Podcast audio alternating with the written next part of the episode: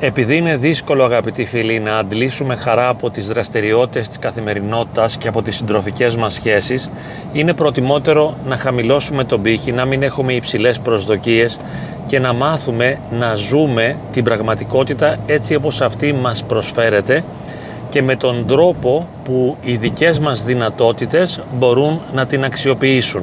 Αυτό σημαίνει ότι αρκετές φορές αντί να επιλέξουμε το καλύτερο για εμάς θα χρειαστεί να επιλέξουμε αυτό που είναι το λιγότερο χειρότερο.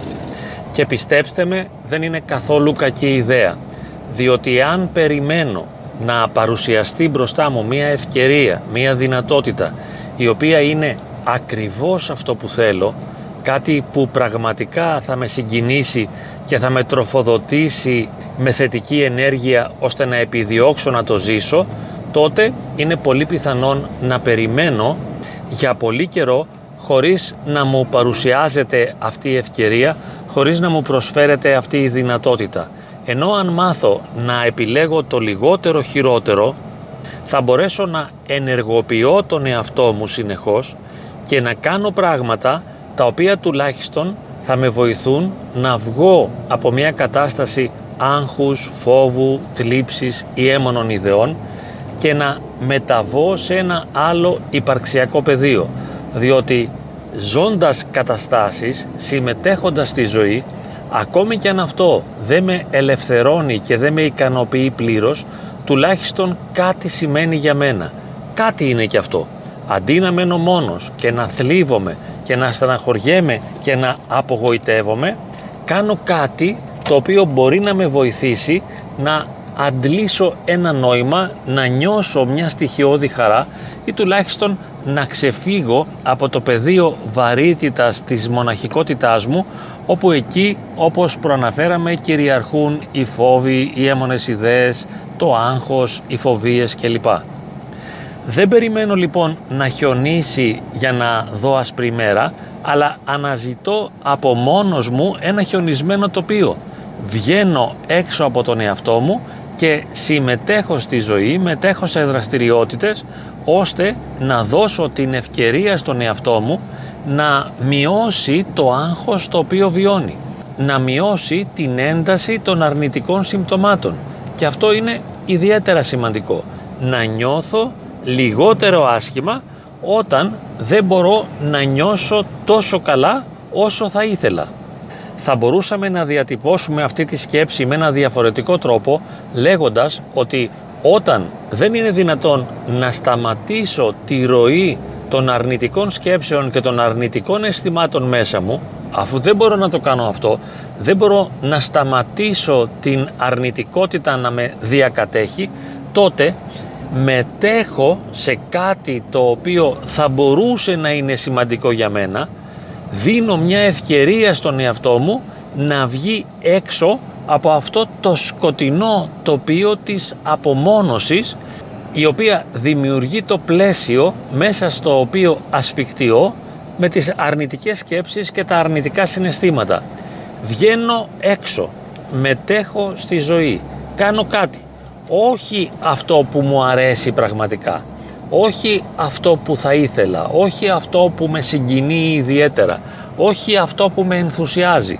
Όλα αυτά δεν μπορώ να τα κάνω. Να ζήσω τη χαρά, να απολαύσω τη ζωή, να βρω για παράδειγμα μια δραστηριότητα η οποία με γεμίζει πλήρως, αλλά γνωρίζω ότι αν είμαι κλεισμένος μέσα και στο χώρο, αλλά και κλεισμένος στον εαυτό μου, δεν είναι δυνατόν να προκύψει κάτι θετικό πώς θα μπορούσα να νιώσω καλά εφόσον κλείνομαι στον εαυτό μου. Και ο εαυτός μου τι να κάνει ο ταλέπορος. Όταν μένω στάσιμος, όταν είμαι στατικός, αρχίζει να εστιάζει σε λεπτομέρειες οι οποίες δεν έχουν καμιά σημασία. Εστιάζω σε συμπτώματα ή σε αισθήματα ή σε σκέψεις τα οποία με ταλαιπωρούν αλλά δεν έχουν καμία ουσιαστική σημασία, είναι εντελώς ασήμαντα και είναι αρνητικά. Γι' αυτό το λόγο επιθυμώ διακαώς να φύγω από αυτά, να τα απαρνηθώ, να λειτουργήσω σε ένα διαφορετικό τοπίο, να ζήσω με ένα διαφορετικό τρόπο, να κάνω διαφορετικά πράγματα. Διότι δεν έχουν νόημα. Τα αρνητικά αισθήματα και τα αρνητικά συναισθήματα και οι αρνητικές σκέψεις δεν με οδηγούν πουθενά. Όσο και αν τις αναλύω, δεν είναι δυνατόν να καταλήξω σε ένα θετικό συμπέρασμα ή να νιώσω καλύτερα. Διότι εφόσον δεν με συνεπέρνει η πραγματικότητα και δεν απασχολούμε με τα δρόμενα της πραγματικότητας και δεν ταλαιπωρούμε και δεν βασανίζομαι από αυτήν, τότε σχεδόν αναγκαστικά ταλαιπωρούμε και βασανίζομαι από τον ίδιο μου τον εαυτό. Γι' αυτό είπαμε στην αρχή ότι πρέπει να επιλέξουμε με ποιον τρόπο θα ταλαιπωρούμαστε. Διότι είτε θα μας στεναχωρεί ο ίδιος μας ο εαυτός ή θα μας στεναχωρούν οι άλλοι.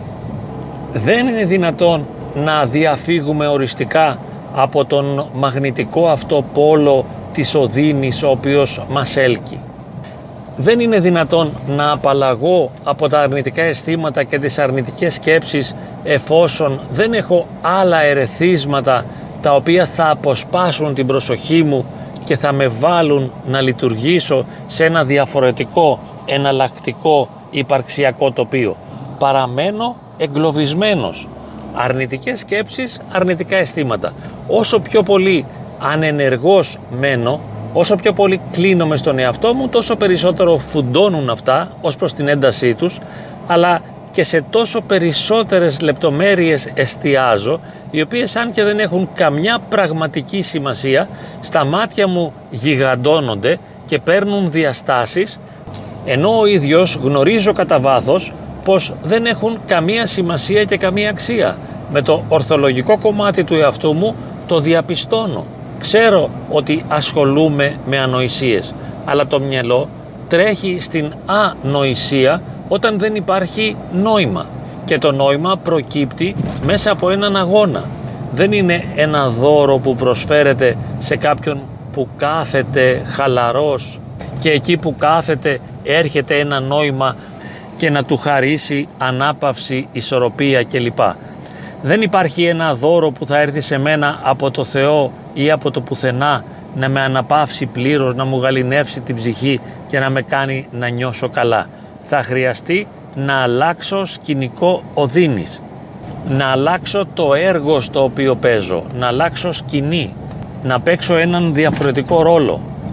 Συμπερασματικά λοιπόν είναι καλό να γνωρίζουμε ότι θα μπορέσουμε να βοηθήσουμε ουσιαστικά τον εαυτό μας εάν μπορέσουμε να λειτουργήσουμε σε ένα εναλλακτικό πεδίο οδύνης.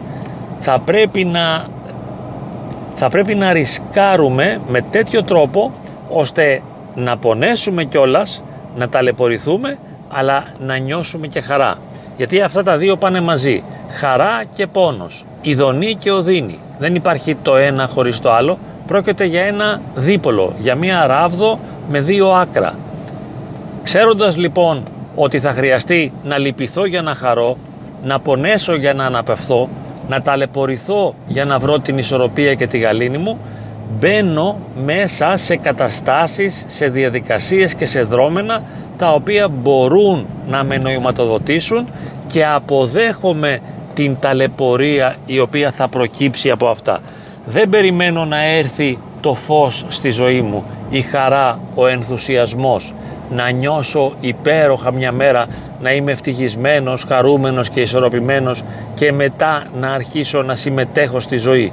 Είτε αυτό λέγεται εργασία, είτε είναι ανθρώπινες σχέσεις, είτε είναι δημιουργικές δραστηριότητες.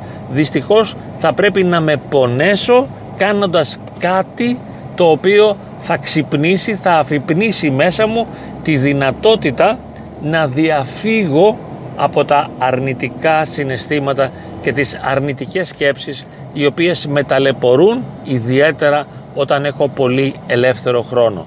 Άλλωστε γι' αυτό το λόγο και οι μοναχοί αφιερώνουν πολύ χρόνο στα διακονήματα και δουλεύουν πολλές ώρες και επίσης πολλές ώρες μέσα στο ναό με τις ακολουθίες.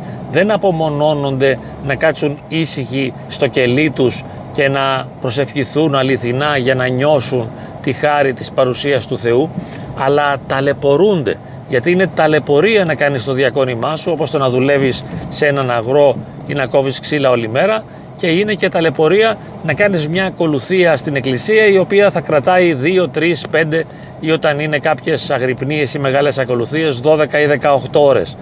Πονάς, υποφέρεις, στενοχωρείσαι αλλά ταυτόχρονα δίνεις στον εαυτό σου μια ευκαιρία, ανοίγεις μια προοπτική, προσφέρεις σε σένα μια δυνατότητα θετικής αλλαγής. Όχι όμως χωρίς πόνο. Δεν είναι κάτι που θα γίνει εντελώς ανέμακτα. Δεν θα έρθει το νόημα, η χαρά, η ισορροπία μέσα από την ανάπαυση. Κάθομαι χαλαρός και γίνονται όλα. Αλλά επιλέγω να με πονέσω ώστε να έρθει η θεραπεία μου. Επιλέγω να με ταλαιπωρήσω ώστε να προκύψει εσωτερική ισορροπία μέσα μου. Επιλέγω να κάνω κάτι το οποίο δεν μου αρέσει και δεν το θέλω για να μπορέσω να ζήσω βαθιά μέσα μου αυτό που τόσο επιθυμώ και που τόσο θέλω. Γιατί στην πραγματικότητα όλοι θέλουμε να είμαστε χαρούμενοι, ευτυχισμένοι και δημιουργικοί. Το θέμα είναι πώς θα γίνει αυτό. Και με τη συγκεκριμένη βιντεοσκόπηση υπογραμμίσαμε ότι για να προχωρήσουμε στην προσωπική μας ζωή θα πρέπει να δεχθούμε να βιώσουμε και την οδύνη την οποία συνοδεύει οποιαδήποτε δημιουργική αλλαγή. Μακάρι με αγωνιστική διάθεση να εμπλακούμε στην πραγματικότητα, να τις επιτρέψουμε να μας πονέσει και να βρούμε βαθιά ισορροπία και βαθιά εσωτερική ανάπαυση.